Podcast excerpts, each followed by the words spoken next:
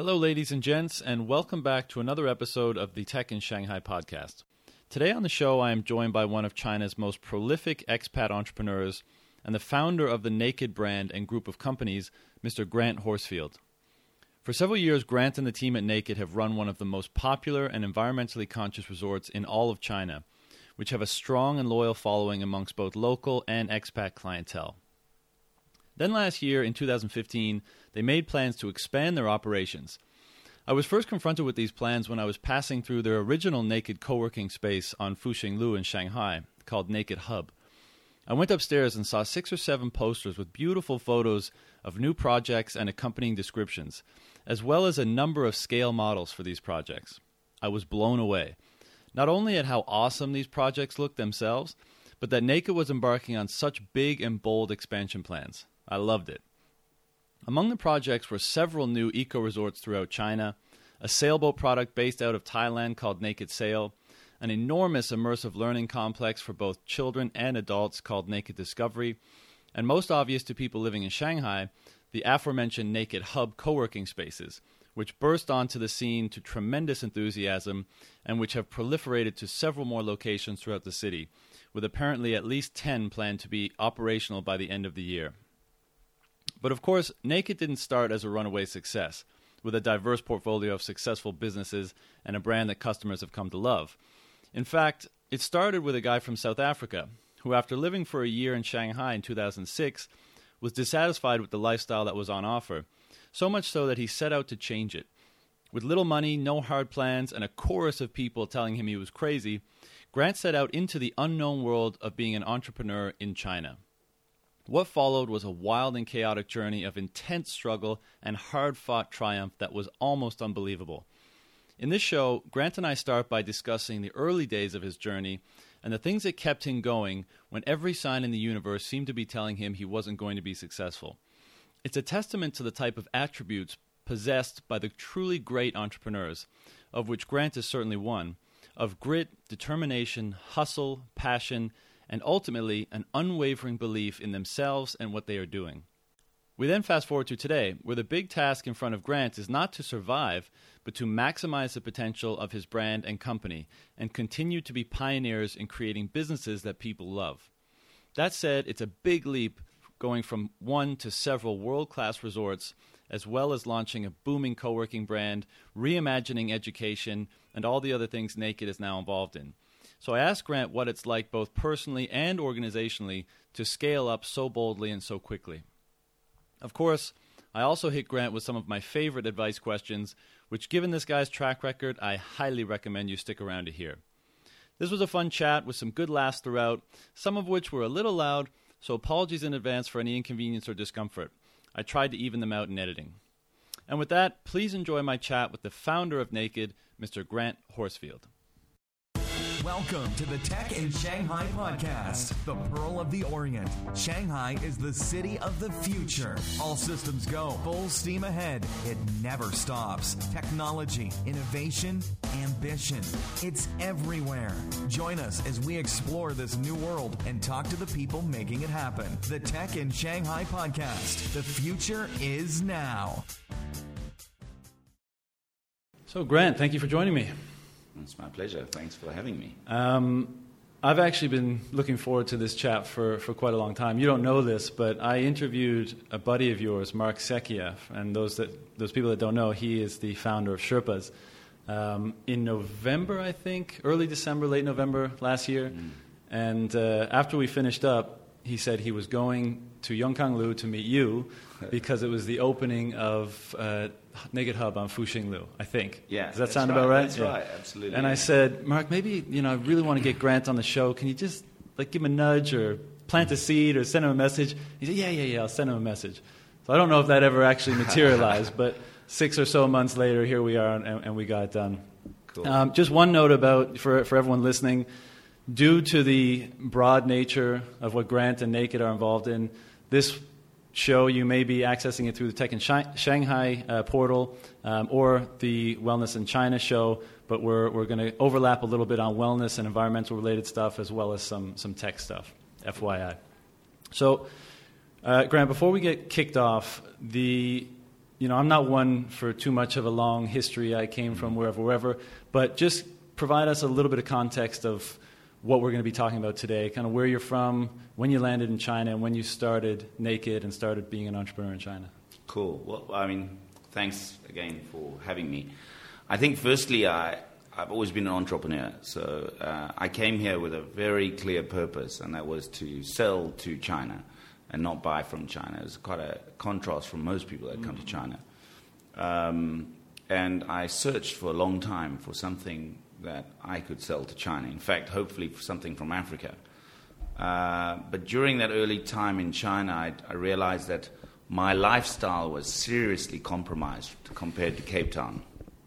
And, uh, and two things happened. One, I met my now wife, which was a, a, a reason to stay. And the second thing was I came with with this idea of, of creating escapes for people. Mm-hmm. Um, and that turned out to be kind of like importing a lifestyle from Africa to China. Mm-hmm. Uh, that's how it all began. It wasn't some sort of great theory, just uh, my own instincts based on my own needs. Mm-hmm. And you you came in 2005, is that right? Yeah, uh, yeah, January 2006 actually. And then Naked was born in 2007. Seven. Yeah. So you didn't waste too much time. You no, were here, you got a taste for the lifestyle, you were like, this is not going to work long term. Yeah. And I guess you found a way of making it work in Naked Stables. Was that the first? No, the first place was actually, we called it Naked Retreats. It then changed its name slightly to Naked Home. Naked Retreats remains our resorts brand, uh-huh. and each of the properties are like Naked Home, Naked Stables, Naked Castle, Naked Water, right? Uh, anything related to nature, I guess. Now, I've seen an interview with you before um, on YouTube, and you were saying basically the genesis for this concept was you know, living the Shanghai life. It was busy, it was noisy, it was mm. dirty, it was smelly, yeah. stressful, and you just wanted a release from that. Sure. And then at some point you got some exposure to the area around Moganshan, mm. and uh, so take me up to there because what I'm interested in, in, in asking a lot of people, a lot of entrepreneurs, is that genesis moment where, mm.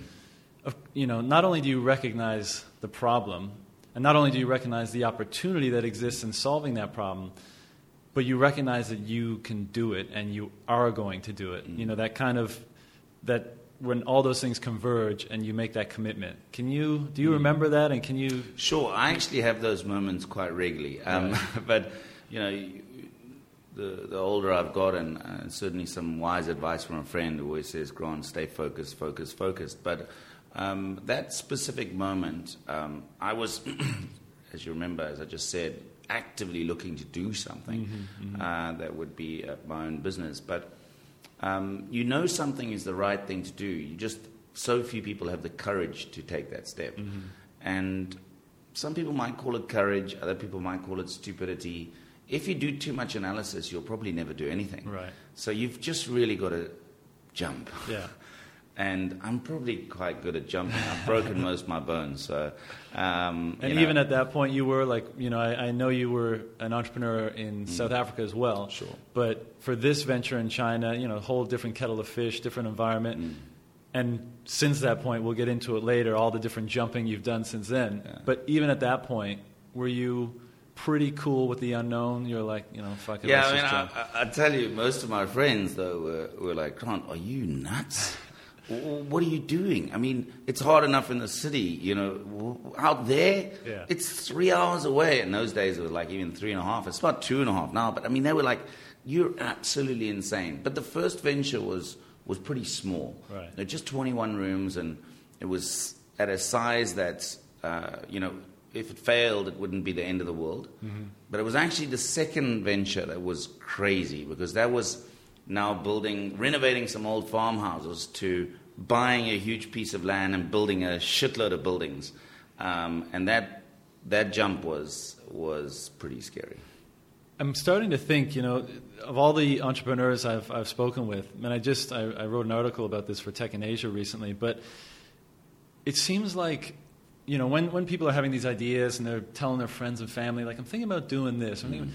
if the response is, man, you're nuts. Are you kidding me? Don't even think about it. that's probably a good sign to go with it. You know, from and it seems to be a very common trend through through the entrepreneurs I speak with. You know, and not to mention, of course, if someone says, "Oh yeah, go with it," that's a sure thing. Then Yeah. probably everybody is doing it. It's Correct. much harder to actually do. But when people think, "Oh, you're crazy for doing that," Yeah. then there's probably a blind spot there somewhere that you can capitalize on, Ron. Right? Hundred percent. Uh, the majority of the population uh, are, are responding to the effects around them Mm-hmm. and what's happening around them. And if there isn't something there, then they aren't open to the idea that there will be something there. Mm-hmm. So, uh, and I think that's the difference between entrepreneurs or, or see, in a way, I guess we are sort of uh, trying to be pioneering entrepreneurs in a way. It's slightly different. And yeah, I mean, I think if people are telling you no, it's maybe not It's a, a good bad idea. Yeah. For that first one, I I mean, I, I think uh, for a lot of entrepreneurs, that first venture is a big hurdle, and then. Sure. potentially it gets easier after that because your experience, your networks, your you've proven track record. When you decided to build, what was it, 21 rooms? Yeah. And what kind of what kind of building is that? Is that a one building or is that several? No, it was several villas. Right. Um, but but still, we didn't buy them. We leased them, Right. and those leases weren't that long. Actually, I wasn't that smart to China at that point. Um, So, but were they pre-built or did you build them? no, they were just literally bare shell farmhouses, and, and, and, and I think five out of the six of them had no one living in them. Um, I mean, you had to gut, you know, basically had to start from scratch. Right. All you had is some walls. Yeah. Um, about it. And so, how did you fund that? Was that self-funded at that point? Yeah, uh, the first sort of phase of it was proving two buildings, and then then I asked some friends to chip in, and uh, we had about five or six uh, of my mates who chipped in a bit of money, and he helped my wife and I uh, sort of build those uh, those first buildings. Yeah.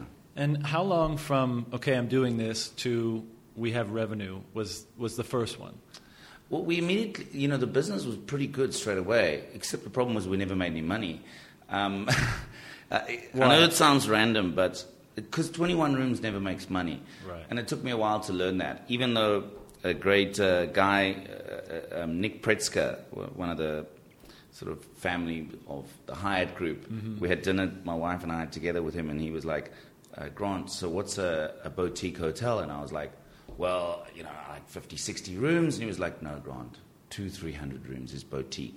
And I said, that's ridiculous. That's like a monster hotel. And he was like, no, Grant, that's what, you know, that's what makes money. Mm-hmm. Because if you're doing anything less, it doesn't make any money. Now, I've proven that wrong, and I think our sweet spot is between 100 and 150, but, but 21 rooms, you never make a dime. Right. And that's what made the next jump so courageous because we weren't making money.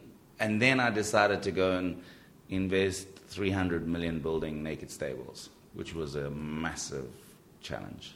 So how do you make that leap? Obviously, there's outside money involved at this point when it's Actually, not. That was the strangest thing is we never took, 300 we never sold any equity. Now, I know it's a miracle. so is this all debt that you're? Mostly very shady debt deals. um, loan sharks from Hong Kong, uh, angel sharks from Shanghai that were just a, a dear friend and it just was amazing. And I didn't even know her. Uh, the bank, Yeah. um, you know. Because 300 million is Yeah, know. not something you patch together typically. That's a decent chunk, right? Okay. We'll get So, into how it's not so much a decent chunk now for you, but at Yeah. that time you have basically a couple renovated bungalows, Mm. And you're going around saying, "I need this chunk of money to get to there." But the thing is, I only thought the project would cost a hundred million. I'm just really bad at budgeting. Um, so as we were going along, it just like, sort of kept getting sort of bigger and, and bigger, and then, and you know, it's so important to do it right. My wife and I are sort of very passionate about getting it right. That you know, we never compromised. Right. And uh, oh, should we do that? Oh, add another swimming pool. Oh, we need to do this. And then, uh, you know, and, and I know the accountants and the people, well, actually, we were quite lucky. Our accountant wasn't particularly very good. So it was never accurate. So I never believed it. we just carried on going. And I just survived on making sure I had enough money at the end of the month. So, put, going from the first iteration to, uh, I guess, the next the next step, Yeah. you raised a bunch of money, didn't give away equity, No. but raised away uh, raised money from a variety of. Well, the main way was the bank. I mean, we Right. because we were buying land, we got a lot of support from the local banks. They could see our real business there. They knew we were doing revenue in the other resort, even though we weren't making sort of profits. Yeah. Um, and uh, but the the problem was the bank. the bank actually, um, uh, they they we signed a contract for a large amount of money. In fact, I think it was you know something like sixty million. Um, uh, the first uh, sort of thing, and then and then there was the financial crisis in early 2010. In January 2010, um, the bank took half my money away just before I was about to pay the contractors. And yeah, I know it sounds weird, you know, they, they can't really do that, but that's China. well, I think we're all. Yeah, any of us who are here, we're kind of Yeah. not too surprised to so you know, literally the money was in the bank, and. Then it was out of the bank. and then it was out of the bank. and I got this phone call saying, uh, Beijing told us to reduce our liquidity. So you were high up on the list of money available. I was like, you're kidding me, you can't do that. Uh, th- that's when it got scary. And then, and then, then I was literally running around trying to find anyone that would, would, would lend us money. Yeah. Um, and uh, I mean, I signed some crazy contracts that said if I defaulted by an hour, they would have everything. Um, uh, but that's what you do when you're desperate. Right. But you knew you were going to make it happen. And, uh, we did. Fortunately, we, we, we got through some horrifically hairy times. But that's also what allows you to make the leap. Right. Because that made on- once you naked build Stables- confidence every yeah. time, right? Like, well, if I got through that, Correct. I, am I'm, I'm confident that whatever comes at me through this jump, I can deal with it, right? Correct. Just two kind of housekeeping questions because I know a lot of people are curious about this, especially in the startup world Mm. and Naked Hub members, I'm sure. When you got that money from the bank, was it through, you know, was it you, Grant, getting the money and the company getting Mm. it? Because there seems to be a perception that, you know, lending money, uh, getting money from banks in China is almost like, is, is kind of difficult, you know, Mm. for entrepreneurs and things like that. Um, it's not actually. The thing is, like, it just everything in They China just looks take it all away Everything, everything in China looks daunting, right? Uh-huh. Because there's no roadmap, and there's no one who's going to say to you, "Oh, don't worry, let me ha- hold your hand through this process." Right. Um, but the banks are just like anywhere else in the world. They want to make money, and Mm-hmm. if you can give them a good value proposition, then they will support you. Uh, it does help when you when you're buying land Right. and you own property, and, and, and, and that's you know safe leverage, something to understand. Yeah. But our land and buildings were, you know, try to put it in perspective. Our villas sell for a little over 40,000 RMB per square meter. The highest selling property in the whole county is probably at about 15,000. So the bank just can't even begin to value my building at 40,000, so they valued it at 10,000, which is 25% of the real value that it sells at.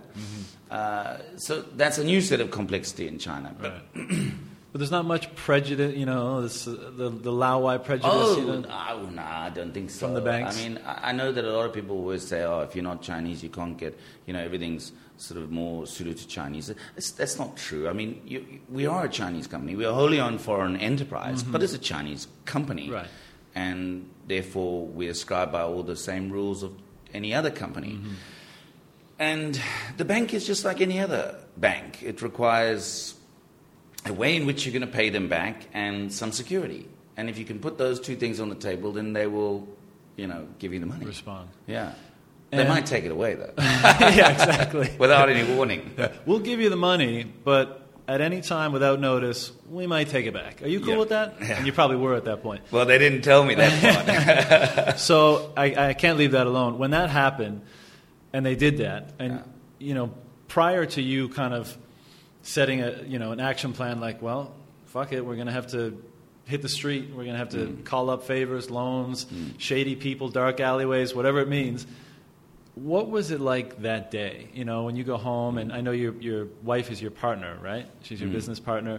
Because you know, one of the one of my interests, one of the themes I keep coming back to, a lot of times, especially in the startup world, you know, you hear so and so raised 100 million Series C, blah blah blah, and IPO and this stuff, and I feel like a lot of the the truth of the struggle gets lost sometimes because you know it's not a really headliney thing. You want to hear the news of the startup world and, and, and success stories. But I like digging into this uh, because, first of all, it happens, it's real. Sure. And I think people that are getting involved in, in startups or entrepreneurship should have an awareness about that, not only because it helps them decide, should I really get into this or not, but I think it also is, is beneficial so that when it happens, they know that it's not uniquely happening to them. It's not like there's not something wrong with them. This is par for the course. So stay the course, hustle, do whatever you need to do, and get through it. So, can you bring me back to when the bank called up and said, you know, we need Yeah. the money, so thanks. Yeah, I think to put it in context, it was uh, two weeks before Chinese New Year, and um, and I don't know if you're familiar with construction in China, but typically you hold everything until that minute that everyone goes on holiday, and then you release all the money. Otherwise, if you release it, they'll just leave. Right. Um, so I'm literally holding back every single payment, waiting for this date to then everything goes. But they pulled the money before that, and I had some very very big uh, publicly listed develop uh, uh, contractors banging at my door and threatening to hurt our workers on site, and it was a very stressful time. So stressful that I had a. It's not something I talk very commonly about, but I had a infarction, which is like a heart, Heart attack. attack, um, uh, it was. It's a little bit different from fundraising. Fundraising, you're you're kind of preempting, and it's fun, and everyone's a part of fundraising. Mm-hmm. But what happened in that environment is very lonely because you can't tell anyone. You can't tell anyone in your company that you Mm-hmm. have no money. confidence gone, and The minute that happened, people would run for the. You know, it would be disaster. So Right. there were three people that knew about it. Um, my wife, obviously, um, my accountant at the time, Mm-hmm. and uh, and my now CEO, and those were the guys that knew I was in the shit, deep, and. Uh, And uh, the one accountant guy introduced me to a local loan shark who introduced me to another lady who introduced me to another lady, and I met her at Costa Coffee. And I sat down with her and I said, Yeah, it's a couple of days away from Chinese New Year, and I kind of need, like, at minimum, about 23 million RMB. She's like, Oh, that's interesting. And what can you give me for that? Nothing. And she lent me the money. It was amazing. Today, that she's still my most dear friend, and uh, she even works for us to a degree in our company Uh-huh. uh, as a sort of consultant. Um, but you know, she just believed in, in what I was saying and what I was going to do, and I was authentic, and I was scared, and, and I you met. That was the first meeting with her. Yep, So 1st meeting. Oh man, I, I you know I, I've heard kind of coffee shop uh, conception stories before, right? And it's su- su- such a funny thing to think about. Like I might have been in, you know, I might be in Costa Coffee today, you know, Yeah, getting, getting whatever, and over there in the corner is a guy who's on the verge of breakdown, who's you know. Who's in a in a world of hurt, and a deal is made that changes not only his life, but look at where we are now with, with, Sure. with Naked. You know, someone someone was getting a coffee when you were having that conversation. How could they have known? I mean, they couldn't have known, but it's kind of a funny, you know, thought experiment to run.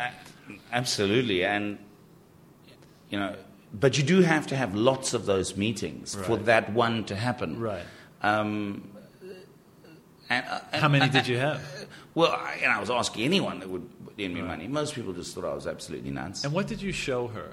You know, when when when this happened, of course, you know, you said this is a project and stuff, but you just said you were genuine, genuine, you were passionate, you know, all those things that make people kind of endear people Sure. to each other, right?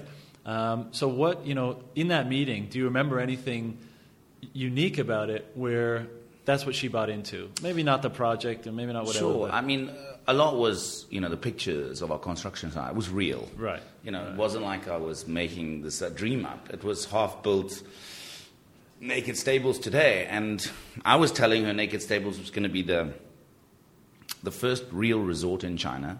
It was going to be, you know, it was going to be a massive hit. And look at the pictures. And, and we had no financials that were in any order to show anybody. Um, and I said, everything's going to be just fine. I just need this money now. and did she know? Did you communicate to her how much you needed it? Yes, Yeah? uh, absolutely. And she never took advantage of me, which is the most extraordinary thing. And you know, I've Yeah. I've I've met very many Chinese uh, business partners to a degree that I've done business with, Mm. but so very few have I built up that pure trust. Yeah, That, that, that it just isn't something that comes around every day in China. for sure. Um, and uh, she is certainly one of the most amazing human beings I've ever met. And to this day, she looks out for me all the time, uh, asking for nothing. Just, okay, sure, I paid her huge interest for lending the money. I mean, don't get me wrong, there was, it, it wasn't, it wasn't, uh, it wasn't bank rates. Um, but and she wasn't that bad. There was the, this other company in Hong Kong, which are real loan sharks. Uh, I can't mention their names, but um, I mean, literally, I was paying twenty eight percent interest to them. So that's my.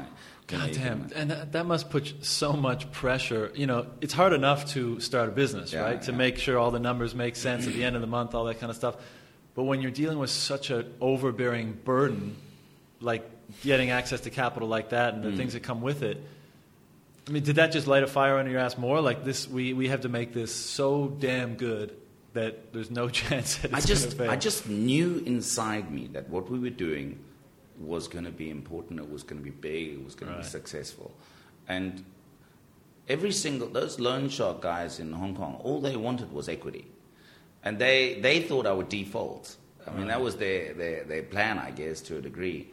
Um, but if you believe in something, then you know, just go for it, and you know, rather borrow. And there's always a, there's always a, I'm sure there's always a back door If it doesn't work out, you can, you know, sell some equity or something right, like that. It's um, you were, what you're saying now reminds me. I had a, a, a couple beers with a friend recently, and I won't mention names or projects either, but very big project here in China. And he was telling me that um, you know se- tens of millions of dollars had gone into the project for a number of years, and money was gone. You know, mm-hmm. dried up. All sources couldn't couldn't get it. And I'm saying like, well, man, what do you do? And he said, you know, because I was thinking like, well, do you think about qu- quitting? Do you think about doing all this kind of mm-hmm. stuff that I guess you would normally think about? And he said, number one, I'm committed now. You know, Yeah. I have to ride this into the ground, Yeah. or it's going to work. And if it doesn't work, then it's going to go down in ball flames, and I'm going to go with it, and I'll probably, you know, my health will deteriorate with it. Um, but he said um, he, you know, he started doing something similar to you. I don't know how, on the sketchy spectrum, how far he went down. but he said he, he pitched either, you know, coffee shop meeting or formal in front of a Yeah. group. He pitched 80 to 100 people. Yeah. Or organizations or groups of people or whatever. And I'm, I'm thinking, like, holy shit. Yeah, rejection is hard. yeah. And, and, and I'm thinking, man, at number 50, do you think, like, you know what? This ain't Maybe this happening. ain't gonna this happen. ain't going to happen. So cut my losses, sell the land, you know. If you move, really- move to the Seychelles or something because this is, this is not going to happen. Yeah, if you really believe something, the more times you tell it, the more you believe it. Right. So there is that sort of growing feeling of confidence in your even though people are rejecting you constantly Mm-hmm. you tweak it you, you, you, you figure it out and you're going like and the more times you talk about it the more times you start to really solidify what it is that you're doing Right. so those those events those conversations are super important Yeah. to be honest, when I was young, I mean, I started my first company when I was 15. So, you know, you, you just get better and better and better at communicating what you, you, you're really trying to do. Right. And I'll come back to that in one second. But last question about this really tumultuous Yeah. time.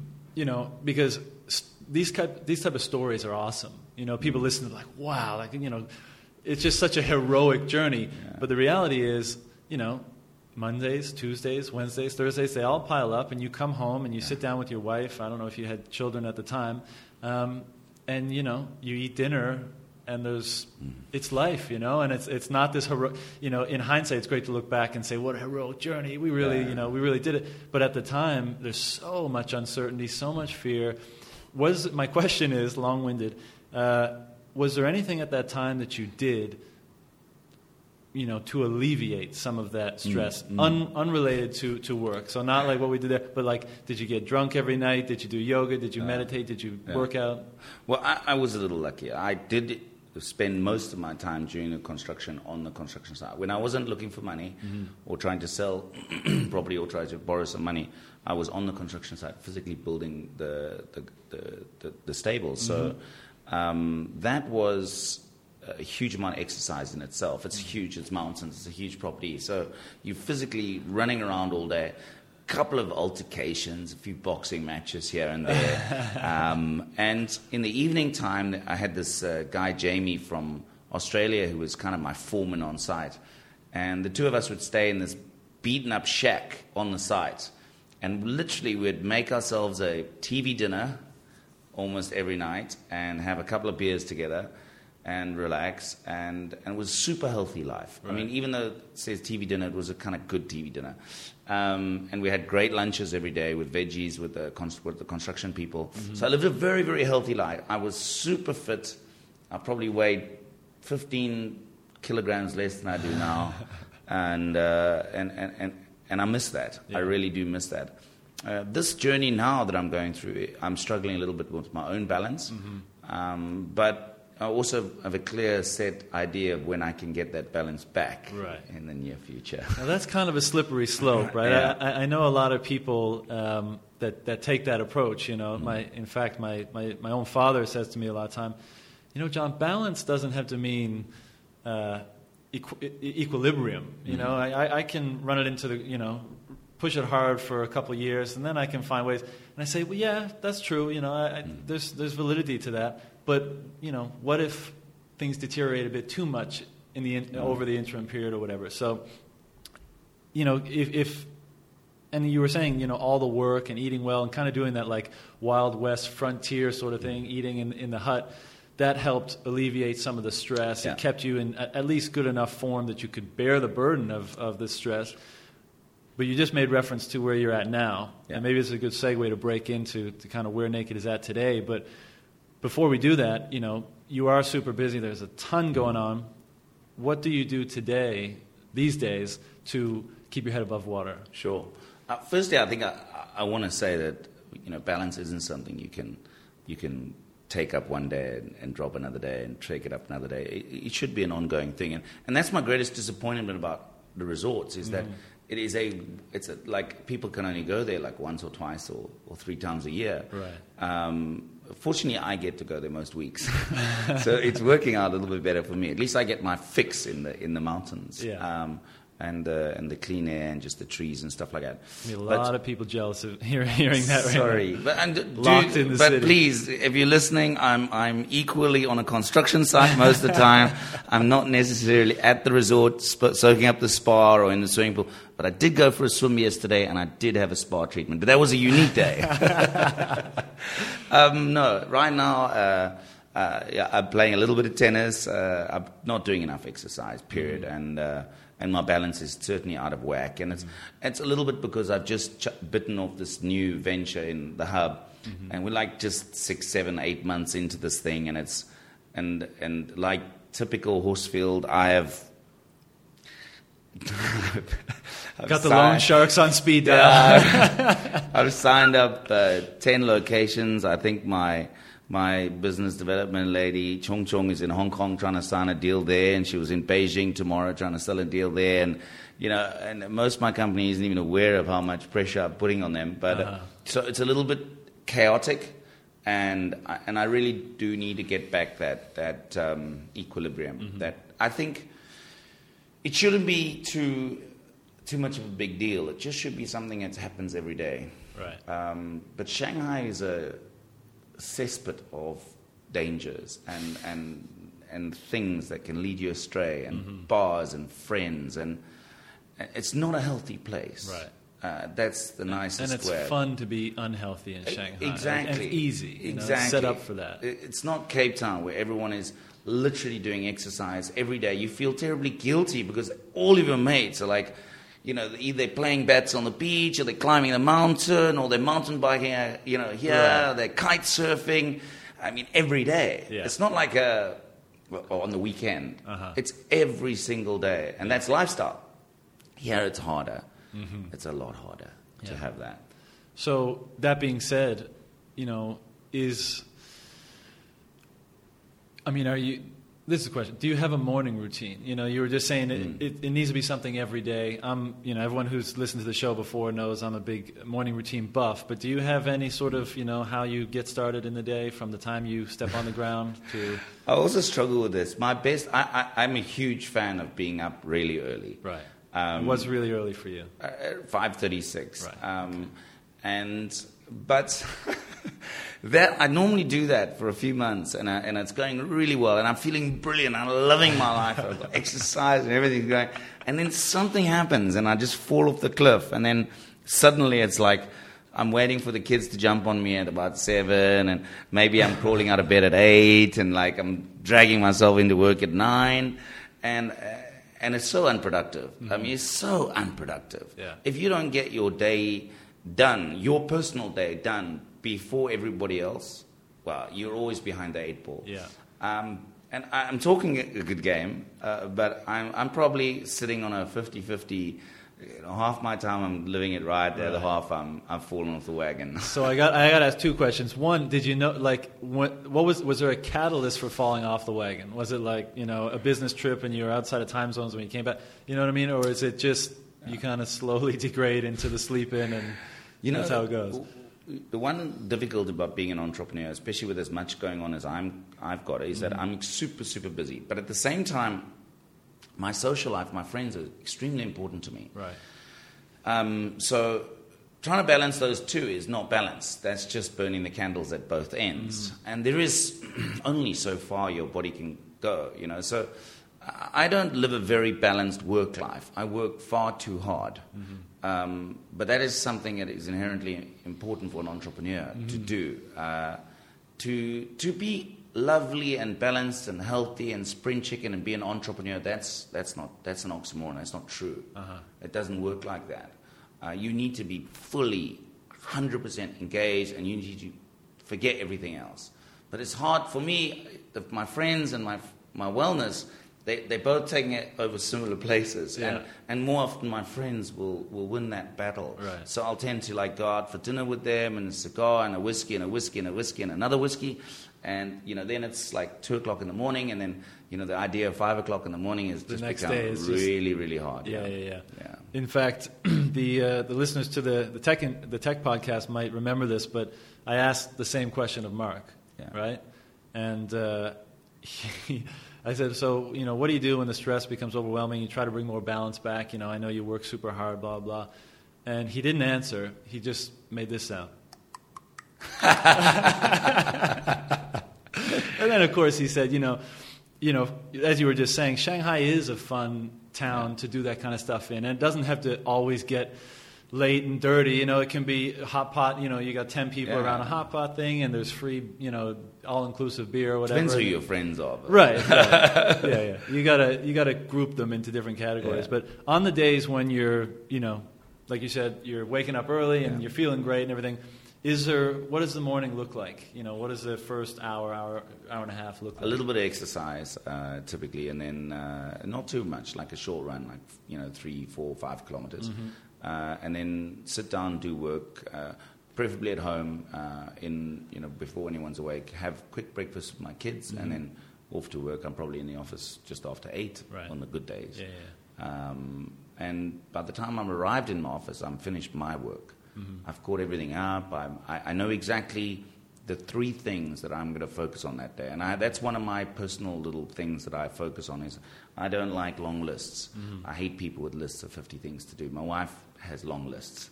Um, well, I don't hate her.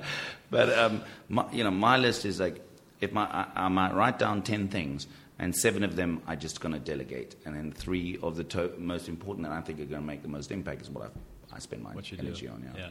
In fact, right before coming here, I had lunch with a friend, and we, we were kind of talking about that. In that, you know, if you and we both kind of have a fairly regimented morning, and we were saying, you know, if you do that and you get that stuff done, and whatever it is for you to just get you on the right wavelength to go and have a good day, then regardless of what that day kind of throws at you, a lot of your high priority stuff is in the bank.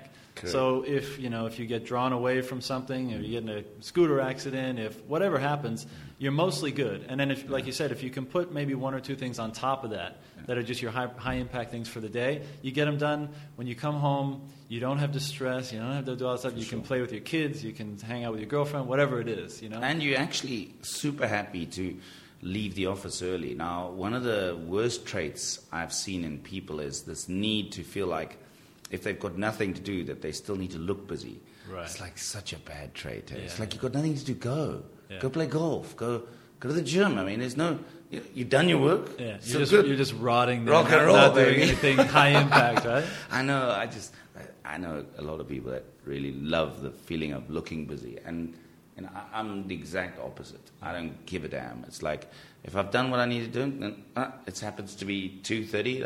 I'm off. See you guys and later. are you still available? Can yeah, uh, of for- course. for- the world of today. I mean, we're always You gotta available. stay in touch, yeah. But why sit at my desk? I mean, I could be anywhere. Yeah. So um, I think that that single point, getting up early and trying to get the day behind you as quick as possible.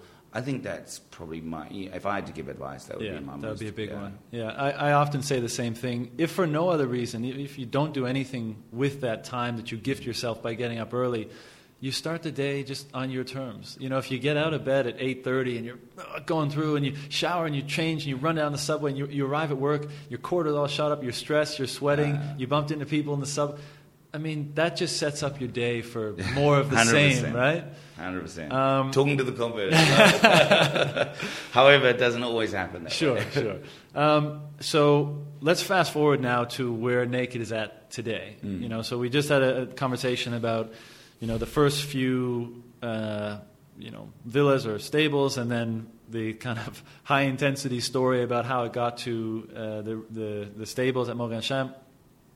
And then I'll tell you how I came in, in, in touch with this. I uh, went through uh, Naked Hub on Fuxing. I'd heard about it, and I thought, oh, that's really cool. You know, I'm familiar with co-working spaces. Naked's a really cool brand. Um, that's, that's, a, that's a cool thing. So I go there, and I go upstairs, I think, and there's like, and we're also doing this, and this, and this, and this, and also this. and I said, holy shit. And, and then I think I, I, throughout the last couple months, I'd spoken with a few of the people that work here and a few people that are familiar with the situation.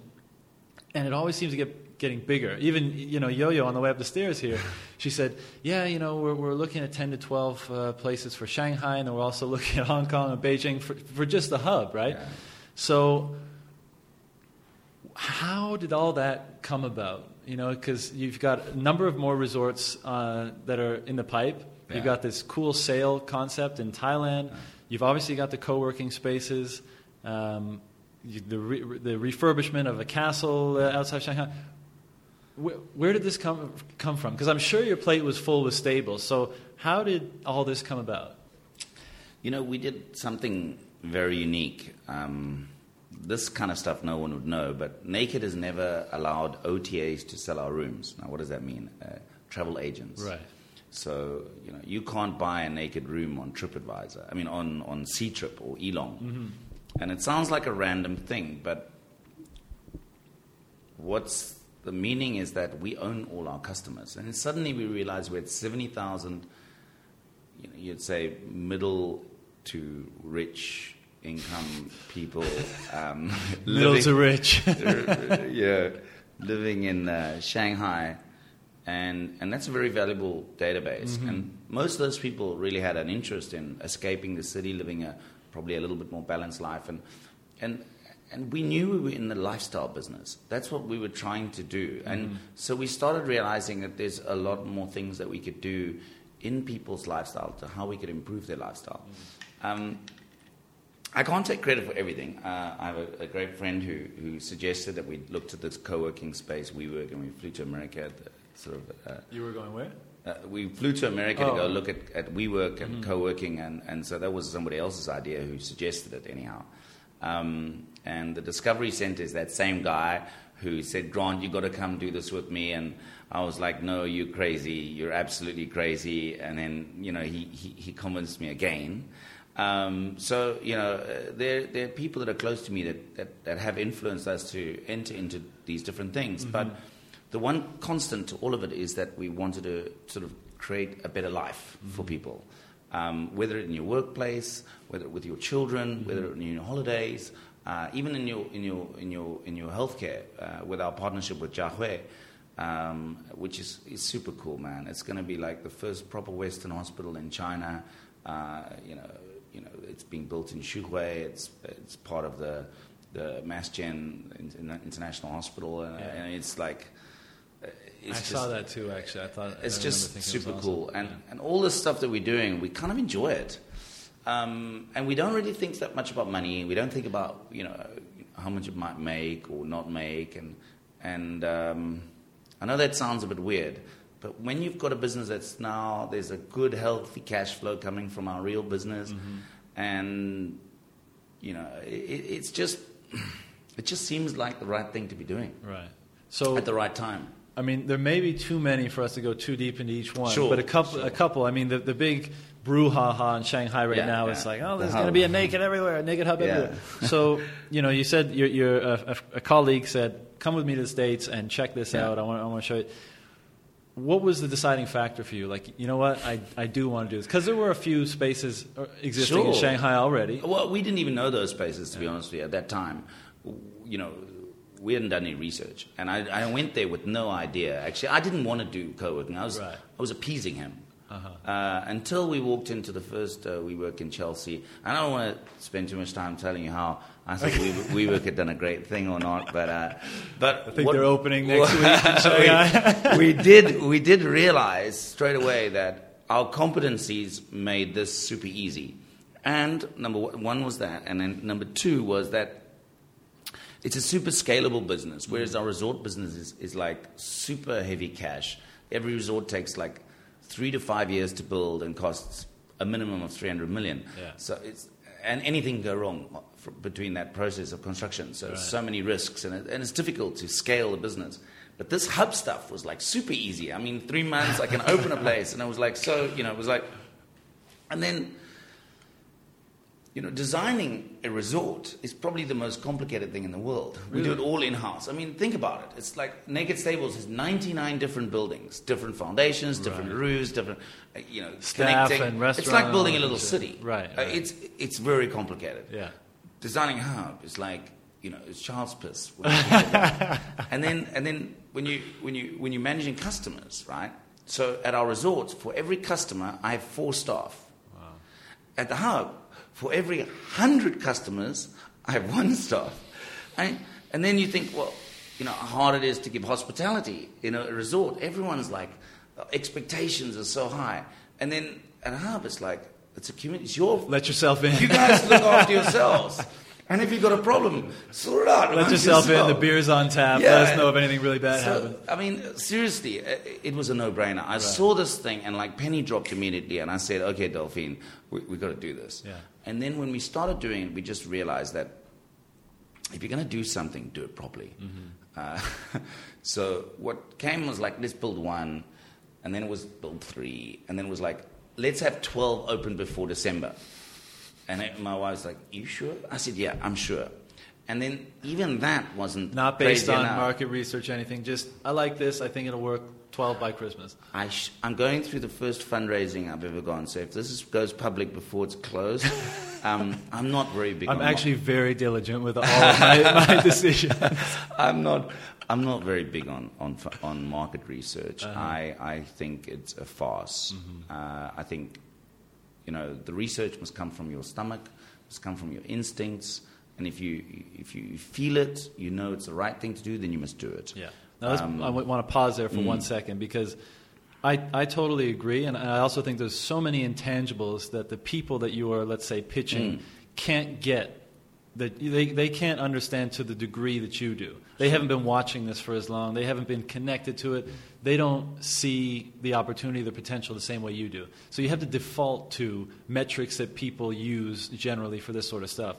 How do you, you know, you said you're fundraising now. Kind of want to touch on that in a second as well. But how do you It's the first time I've ever ever gone through this process. Oh, really? My whole life, I've never like gone through a fundraising event. I thought you. Well, uh, But my we'll get back to it in a friends lending money is hardly fundraising. Right, right, Yeah, sure, yeah. sure. But how do you appease? You know, maybe you don't even know yet. You're about to do it, but how do you appease people that kind of want to see things through that lens, but also saying, guys, this is kind of bullshit. I'm doing it just because I know you want to see it, but Yeah. I know this is going to work, and I know how Yeah. to push it to make it work. How do you? Well, How do you do that? You, you don't. You don't worry about what other people think. It when you're fundraising, no, like even if stand you- in front of people, give you- me money. Even if you're fundraising, if you're trying to bullshit them, they'll see it. Right. Or at least that's my belief. I mean, you, you've just got to give your own genuine take on it. Yeah. And if they don't agree with you, there's no point in like, trying to agree with them at this early stage. Yeah. You might as well stop. You know, let them run the business then. Right. I mean, you've got to believe in yourself at some point. And you know, all the people I'm talking to are questioning whether or not I'm going to sat- oversaturate the market and it's going to have too many seats. Mm-hmm. Of, you know, and, uh, and and most of them think it's a startup business. Uh, it's for startups or. Uh, and I just see it completely different. I see every single office that's currently in Shanghai as my customer, potential customer. Uh-huh. Right. So, like, I'm going, I can't possibly build quick enough because Mm. most people would just move from their office to my office because it's cooler. Yeah. At least that's what I believe. Uh-huh. And you've got to just move that way and, Right. and don't appease. Appeasing is like, if you're doing it that early in a business, then you're doing something wrong. You're screwed. Yeah. Yeah. It's funny. You know, I, I don't mean to keep going back to my chat with Mark, but we kind of we had something of a similar conversation, and I remember you know we were both kind of saying like. Wouldn't it be nice because I've seen a number of pitches before and that kind of thing? Wouldn't it be nice to have someone go up on stage and be like, "Guys, I'm going to be honest with you. I have no idea what I'm doing. I, Hmm. I've never done this business before. I don't know how it's going to go. It could go down in a ball of flames, but I'll tell you what, I'm committed to it because I love it. And that's the only thing I know, and I believe in myself I can make this happen. That sort of approach, rather than, well, we're looking for 300000 because. all Yeah, yeah. I, I'm very much that second option, by the way, and I'm not trying to blow smoke up my own ass. Um, uh, I, I, I, you know, I did do an MBA, but I'm not very American, and I don't, I don't need to be polished, uh, and I am what I am, and you, you, you know, that's just the way it's going to be. And Yeah. and uh, the way we run our company is very casual, and uh, people have got to be having fun and breaking the rules. That's one of the most important thing in our company: break the rules. If you don't break the rules, you're going to get fired. Right. Um, yeah, I think that would be super exciting if people were more like that. So you're going through fundraising now. The Yeah. the capital that started off this huge expansion that we were in the middle of talking Yeah. about, we'll come back to in a sec. But that was not a fundraising. That no, was no, we, we self funded. Bumped into somebody at Costa and they said, "Do you want a couple billion RMB?" And you're like, "Eh, I could do something with that." No, I mean, look, uh, the, there are JVs involved in most of these projects. So Right.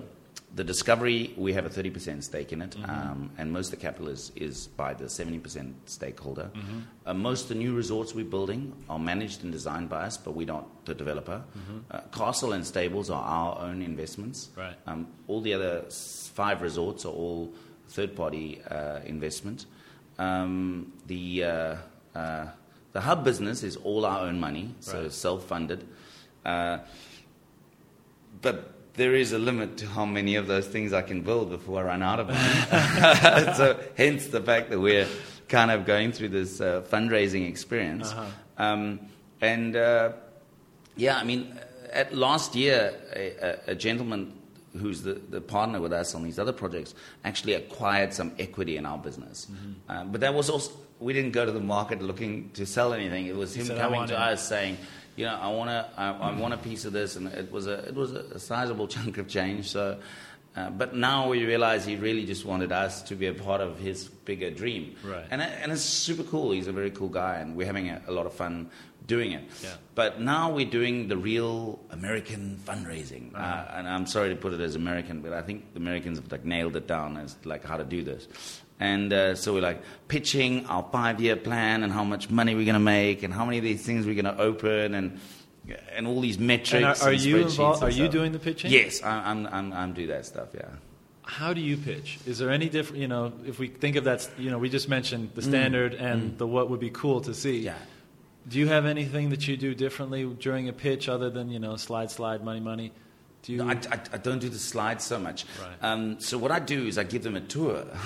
I walk them through my spaces. I tell them about what we're doing. We end up at the bar, typically on Nanjing Ro- Road's rooftop. Right. and then I pour them as many beers as I can. Massage, get them, Mas- get them know, comfortable. And if they're comfortable, then we go to dinner. Uh, no, I mean, look, we're dealing with some serious uh, players, uh, Yeah. Goldman, Warburg, and a few of the you know the bigger uh, guys in the world Mm-hmm. today. But um, I, I think I'm just come across as a genuine guy trying to do what I'm trying to do. Right. And most of the time, I say, tell, "You ask me what you want to know, Right. and I'll tell you." Yeah. Um, rather than like trying to, and we'll, I send them the presentation. You can go look through it yourself and Right. figure out what you You think. don't need me to read what's on the slide yeah. to I you. mean, you. You know, this this business is not like it's not the most. You know, I'm not being the most pioneering, Right. but I am trying to be a first mover and a leader in Asia. Right. And I think that Naked will be the number one co-working operator in Asia, and, I, and I know by December we'll be that already. Right. So, um, so in a way, we're pioneering Asia, but the concept's not that. You know, just we work at lots of decks. You can go read them, and we're doing similar stuff. and they kind of valued it quite a lot. yes, they are. Yeah. Um, so, but, and does Naked Hub, just to kind of put a, a capstone on this, do you guys have global ambitions? Are you going to keep it in Asia, or has it not gotten that far yet?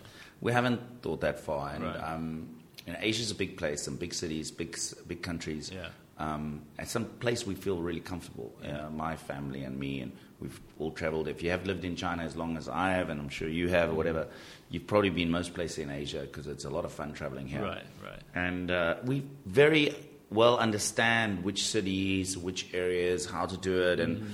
I think that knowledge is super important, and, and, and that means that I think we can win that battle. Yeah, yeah.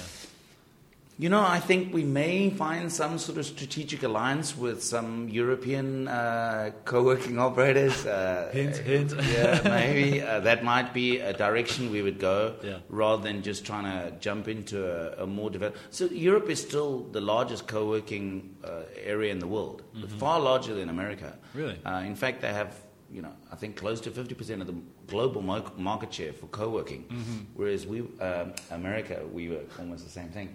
Is um, I think they're at about 30 something percent America of the, and, and, Ch- and Asia is only 10 percent, so it's such a small, Small amount. Yeah.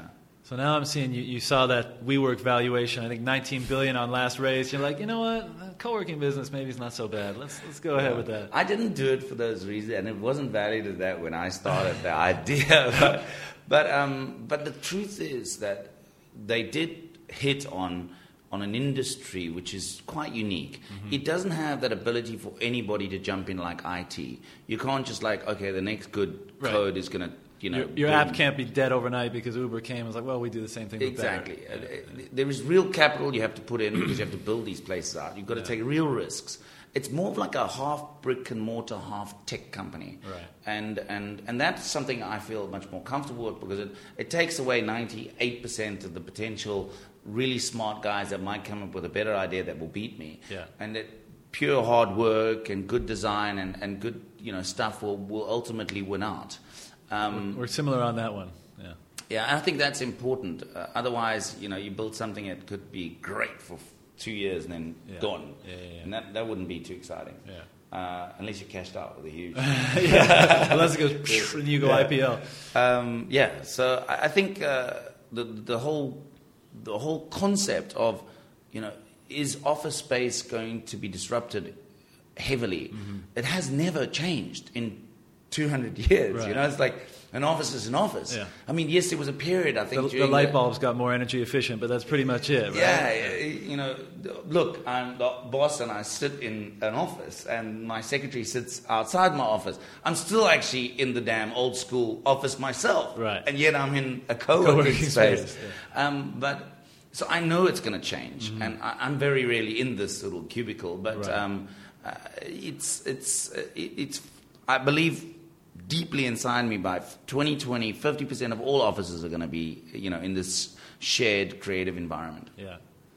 Yeah. Don't want to toot my own horn, but if you want to check out the Tech in Asia article recently written, I kind of touch on this where, where basically I'm saying, you know, because the startup and co-working phenomenon, I know they're not, Yeah. they're not exactly the same thing, but it is interesting to see it grow and develop and think, well, perhaps this is the evolution of work, you know, you know, and, and, and ev- everyone who comes through this place, if they work in some shitty office, you know, wherever, Sure. they're going to be like, oh, sh-, like they're gonna automatically feel bad about their situation. Yeah, they're gonna go back on Monday morning. They're gonna be like, this place sucks. And they're gonna be like, boss. In fact, uh, a friend of mine. Uh, just said that today. You know, should, should the, they want to move out of their office. They're looking at co-working spaces. So Dude, refer I'll hook him up. I'll Come on. up. Have you not heard about our referral program? I think I saw. How many people in that about it. person's company? I don't know. I don't Just take a guess. twenty.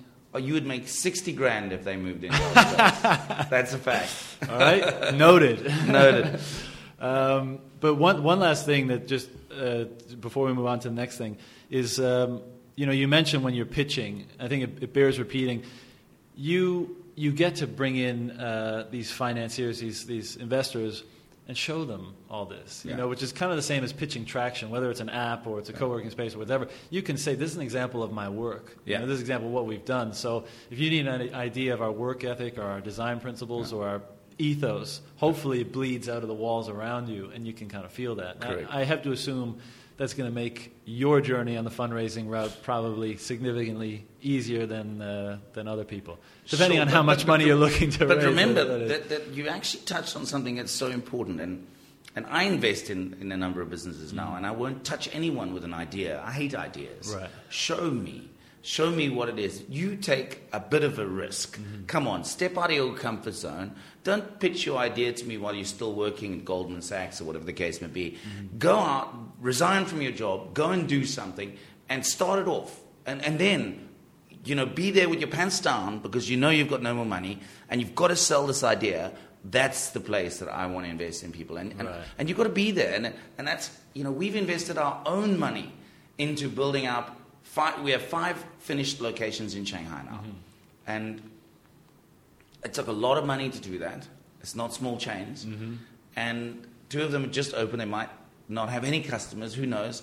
And you know, I could it all could go up in flames. But when people see the commitment from you, and they you're able to show them what you're doing, that's so much easier conversation to have. Right. Well, people invest in people, right? You Correct. know, they say all the time. Um, we're coming up on an hour. How are you on time? Because I want to be respectful of Oh, your you busy be- schedule. you must be super respectful. Let's look at the time. I don't know what I've got next. uh, and we're good. We're good. We're good. We I only have something at five thirty. be, care- be careful. I go on. All right. So the so the hub is a really exciting business, and and Yeah. the response thus far seems to have been very positive. Of course, there's other people emerging on the scene. It'll be interesting to see how that plays out. Hopefully, it'll raise both your games, and the product will be ultimately be better. Why and you guys will win. Why, why did you say there were only two players? I like that. I said there are there are more players. there are more, but both of you will raise your true. games. Damn it! Uh, no, come on. I, I, I really don't see. Uh, there is only one. There is, no, no. There's some great. There's some great guys doing some great stuff. Uh, but I, I must be honest. WeWork is not, not something I consider as the as the the, the, the great competitor here. I think everybody knows China's uh, China's China, and you don't walk into China and uh, figure it out in a, in a night. Yeah. So there'll be some some some learning for them. Yeah. Um, so we've got a bit of time on our hands to keep developing our business. I think. I think. Oh. Yeah. But they've got lots, of, lots money. of money. yeah, I understand they're they're quite tight with it though. You know, they're they're. they're Yeah, that well, way, I mean, we'll, we'll, we'll, we'll see how it goes. I, I've met a number of those people. They're they're, they're lovely. So I wish them all the best. Yeah. Sure. Um, the other interesting project, or they're all interesting. Um, touch on two more because I'm sure we could get lost forever in each of them. But the discovery concept, you know, for me, I've always been incredibly curious. You know, to a fault. You know, probably most of the time, just spending too much time going down rabbit holes. You know, just because I. I don't know. You're just born and you want to you want to figure shit out. My you know my sisters are content to not know a goddamn thing, you know, earlier than 1980. But you know, I, I want to know what's, what's, what was happening in ancient Egypt and ancient all this kind of stuff. Um, and for me, a place like Discovery kind of represents that. I mean, by the very you know, when you're curious, you're constantly in a state of discovery, right? You're trying Sure. to discover things. And um, when I see a concept like that be developed, and you know, I think in the next few weeks or a month or so, Uh, born. Next few weeks. Yeah, uh, I think it's. I think it's next week.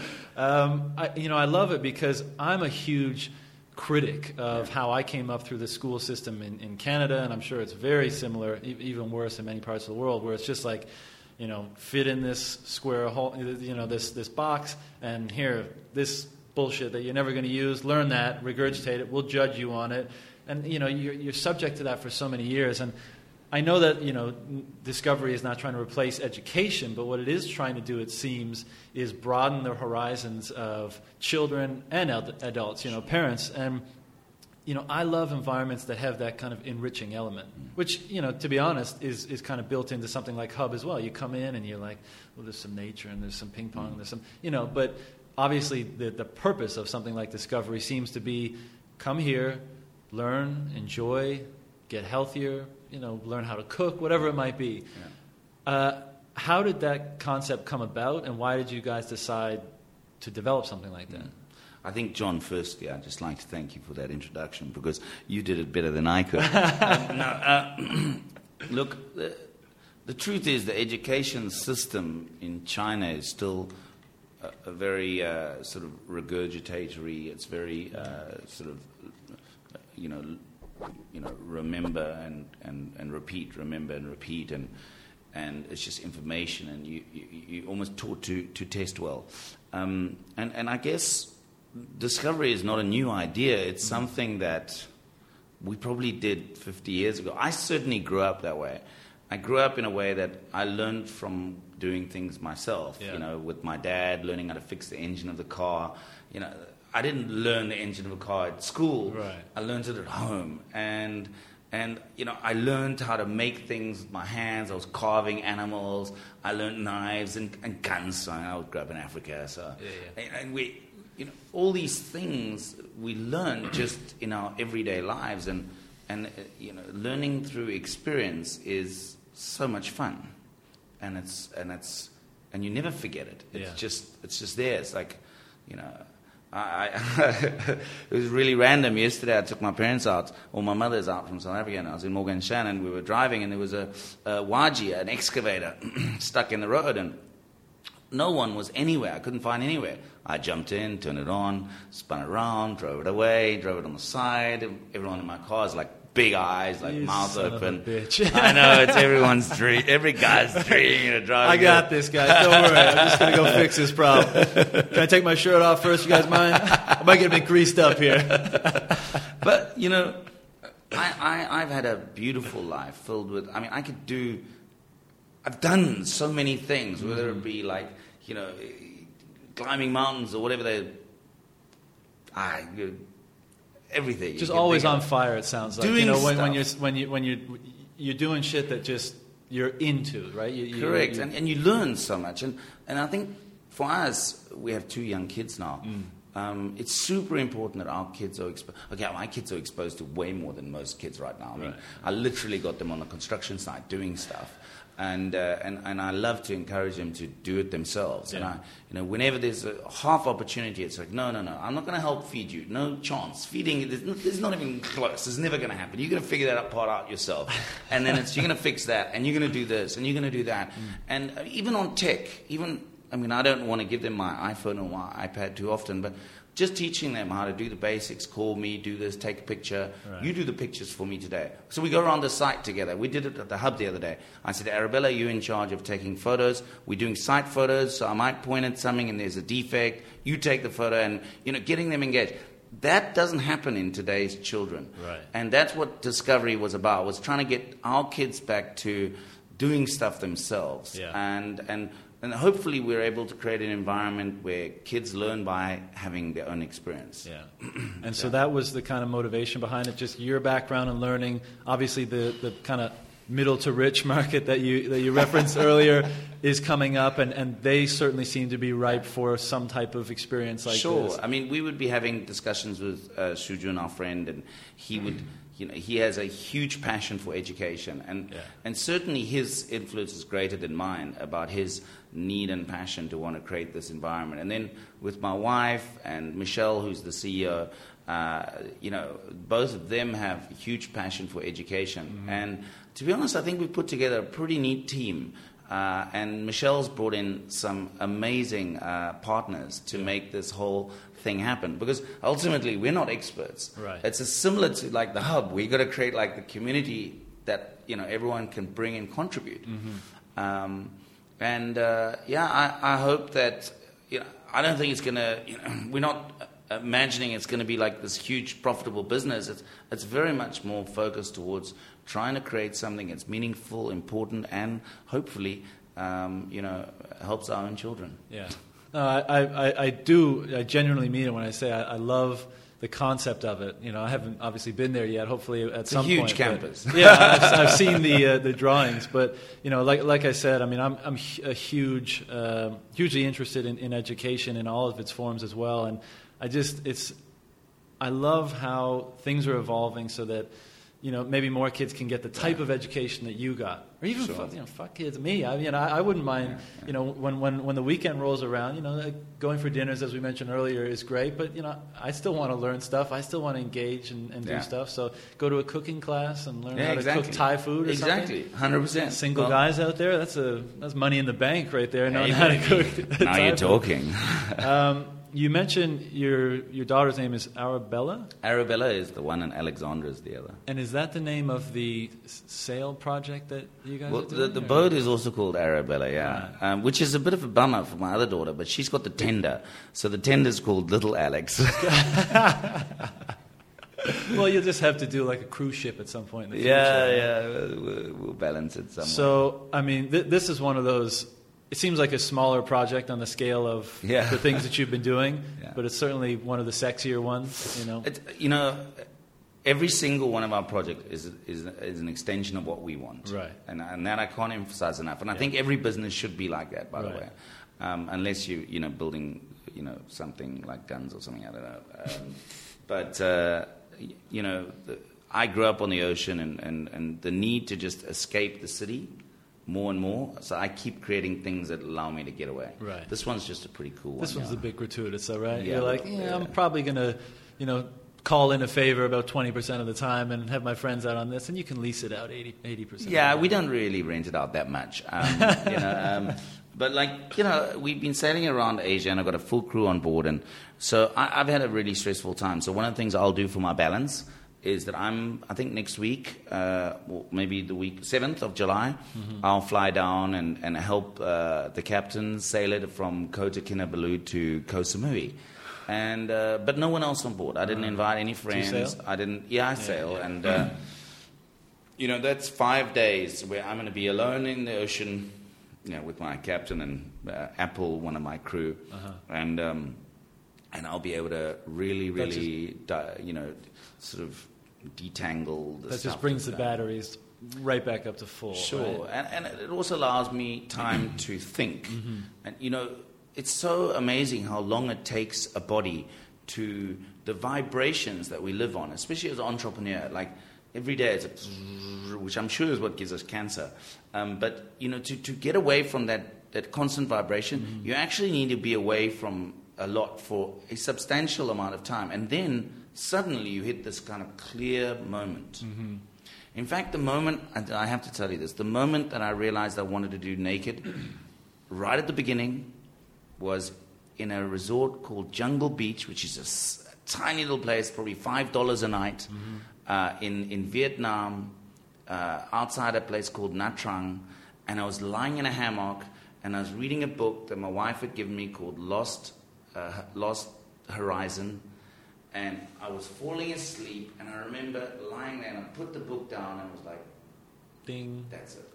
But my body had, had stopped vibrating. I don't know how else to describe Well, it. you're talking to the right person because I deal in, in those sort of concepts a lot as well. Uh, as well, but I think you know whatever process is going on there, that just you know that calm comes over you, and then clear like clouds part. Correct, and, and, 100%. and clarity just comes. over Sounds you. like sounds like Jesus is arrived. Yeah, right? and and you know part of part of the different things that I do on a daily basis and a monthly basis is to try to approximate that experience. You're not going to have crystalline eureka clarity No. at all times, but just to try to get increasingly closer to that. You know, just clarity is one of one of those things that just is so fundamental to you know a, a fulfilling life and a passionate life is clarity. Um, Cool, man. yeah. Um, you're looking to watch? Cool. I haven't looked at any of these questions yet, but there was one, and I won't, Uh-huh. won't even look at won't even look at it now. You again refer to a, a YouTube video that uh, that you were on, and you were saying, I think they were asking you like, you know, what's your goal with all this? And and you were saying, you know, my goal is to be sitting at a bar with a whiskey and, and whatever, and to overhear two other patrons talking about my brand and telling each other what it means to them. Well remembered. That's exactly. I've been saying that since like my first business. Mm-hmm. So uh, more than twenty years. That's all that's m- mattered to me. Yeah, and I and I saw that and I was like, "Fuck, that's be- that's beautiful, right?" It's not I want to retire in the south of France with a shitload of money. It's not I want to do whatever. It's you know what? I just want to sit down and down the bar he- over here, like, wow, you know, naked. That's such a great, you know, it makes me feel this and that. It's beautiful, right? Well, Can that, you that's, put? that's that's that's eureka, isn't it? I mean, you, you when you look at something that you've built, you'll always find fault in it. Yeah, Right? I mean, no matter what I've built, no matter what we've designed, no matter what we've, anything we've ever done, when you really look back and reflect on it, you, you, you, there's so many things you could have done better. So it's never perfect. But when you hear that, that's perfect. but and that must have happened several times by now, right? I mean, you might be whether it's here at the hub or I mean, Naked is becoming a fairly well-known brand in Shanghai, especially. Sure. Ha- has that happened? Actually, that's my question. Has that happened? Yes, it has, on a few occasions. And how did you feel? Uh, I mean, just a complete glow, a smile that just can't come off my face. Uh, and, and, and, and sadly, I always ruin it by like going up to them and saying, "Hi, I'm, Hi, I'm Grant." I always ruin the moment, man.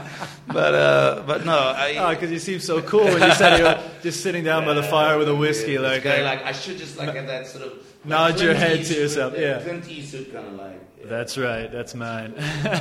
But yeah, it doesn't doesn't. well, flip side of that, have you heard people, you know, shitting on, on your brand in, the, in the same sort of scenario? You know, you're sitting down with your whiskey and people are like, man, naked, you know, I hate that those guys. Sure, and, and, and you know, funny enough, you other one of the things you had mentioned is like which superhero, and I I spend my entire life just about to hit you with that. overhearing other people, uh, not overhearing, but like I make up what they're talking about, and I'm it's uncannily how often I'm right, Uh-huh. and it's kind of how I learned to do business in China because I don't actually I didn't learn Chinese until many years, I, and being here, I still never had a Chinese teacher, but I speak Chinese. Yeah.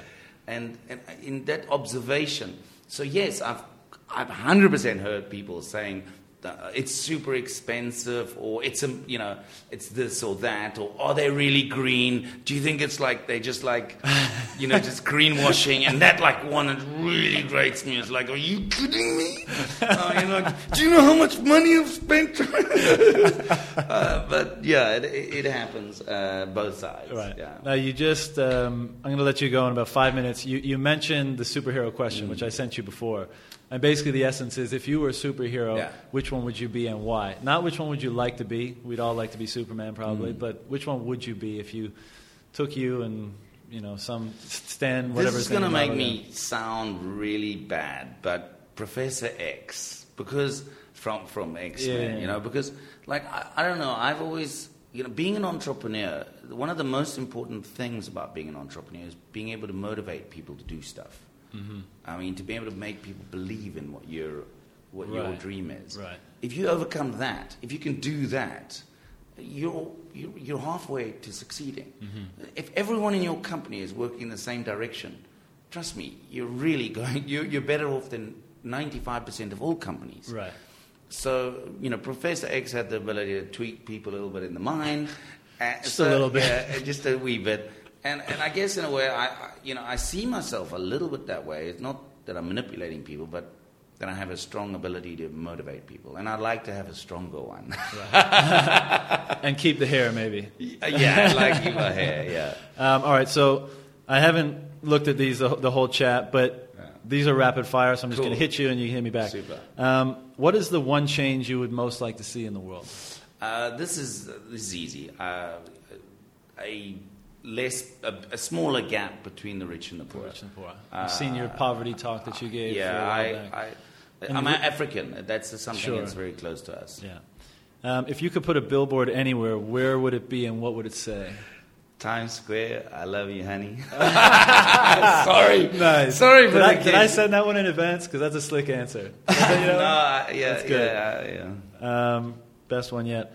Um, Is there a criticism of you that you have heard more than once? If so, what is your perspective on it? Uh, yes, uh, I'm. Uh, I, I'm. I don't listen, and uh, and uh, yeah, I don't listen. and they might say also that's my strength. Right. I don't listen. Sure, sure. So Well, you yeah. didn't listen to the doubters when everything got started, so Yeah. that worked out all right.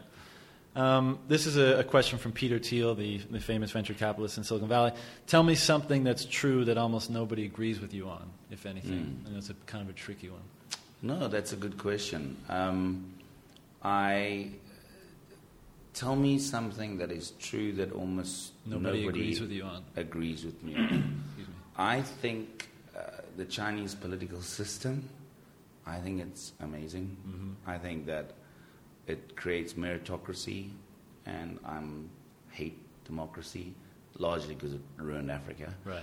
Um, yeah, different systems work for different things, Mhm. and I, you know, China's not perfect, but it's the best system I've ever worked in. Yeah. And you know, there's true meritocracy here, and I don't think many foreigners agree with me. Yeah. No, I, I, I kind of preach the same thing when I, when I return home, primarily because the, the perception from outside China of Mm. Yeah, the Chinese government yeah. is so out of whack, let's say. Yeah. Moving on, uh, what excites you the most about the future? What scares you? What excites me? Well, I think this whole revolution in, in offices and businesses getting smaller uh, and, and, and, and, and more the shared economy where, you know, why have a company with 400 people and you can have four and outsource the other 300 whatever 96 um, so i think that, that that's super exciting um, what scares me shit man nothing scares me i'm not the kind of guy that gets scared I, i'm too dumb to get scared No, no, nothing on the horizon. You know, disease, increasing poverty, or you're mostly optimistic about all that? Uh, No, I, I, I'm a pretty optimistic person in general. Yeah. So, and I think that anyone spending time worrying about something that might happen is a waste of time. I like that. It's a good answer. Last two, three pieces of advice to your 20 year old self if you had a magic phone. Shit. Yeah. um, I would say a little bit more humble, uh, especially when I was younger. Um, a little bit more patient, uh, especially when I was young, um, and um, and focus. You know, also something you know was quite hard to do when you're young. Right. Um, that's kind of the focus, focus, focus message that I've, you know, been beating to myself mostly is is something that you know would have helped me a hell of a lot if I was more focused as Right. a as a 20 year old. I think that's some advice that pretty much everyone can take. Um, and then the last question uh, three pieces of advice that you could give to people listening, people out there, just to perform better at life. Could be anything. Yeah, I think uh, make sure that you only do three things. I can't emphasize that enough. Per make day. your list, but make sure you only focus on the three most important things. Right.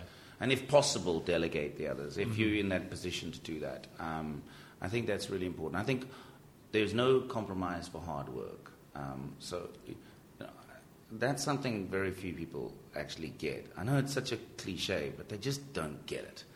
Like when it's tough, it doesn't mean it's dead. It just means you have to work harder. Yeah. And I think that would be a super good bit of advice. And then, uh, and don't be afraid. I think fear is fear stops people's creativity. It stops their you know innovation. It stops them even taking a step. You know, it stops them speaking out. Um, it, it, it stops everything of a, that a human being. Fear is the worst thing Yeah. to a human being. Create your own prison. Yeah, you know? just just just let go and you know make mistakes, have a bit of fun, and don't be scared. I love it. Yeah. Perfect. Well, with that, we will we will end this interview. I really appreciate the time. I, as we discussed, you got a ton of things going on. Um, the last thing is, you know, free access to the audience. Is there anything you'd like to say? Whether where they can get information, contact, Sure. jobs, recommend uh, people for Hub. Anything you want to, share or say? Love Naked, man. LoveNaked.com. You can go to the website. You can find anything you want. Um, but yeah, live a good life and live naked. Awesome. Well, Grant, thank you again, and uh, everyone, we'll see you next time. Cool. man. Cheers. Thanks. Thanks for listening to the Tech in Shanghai podcast. If you enjoyed the show, subscribe to us on iTunes and follow us on Twitter at Tech in Shanghai for everything tech from Shanghai and China. See you next time.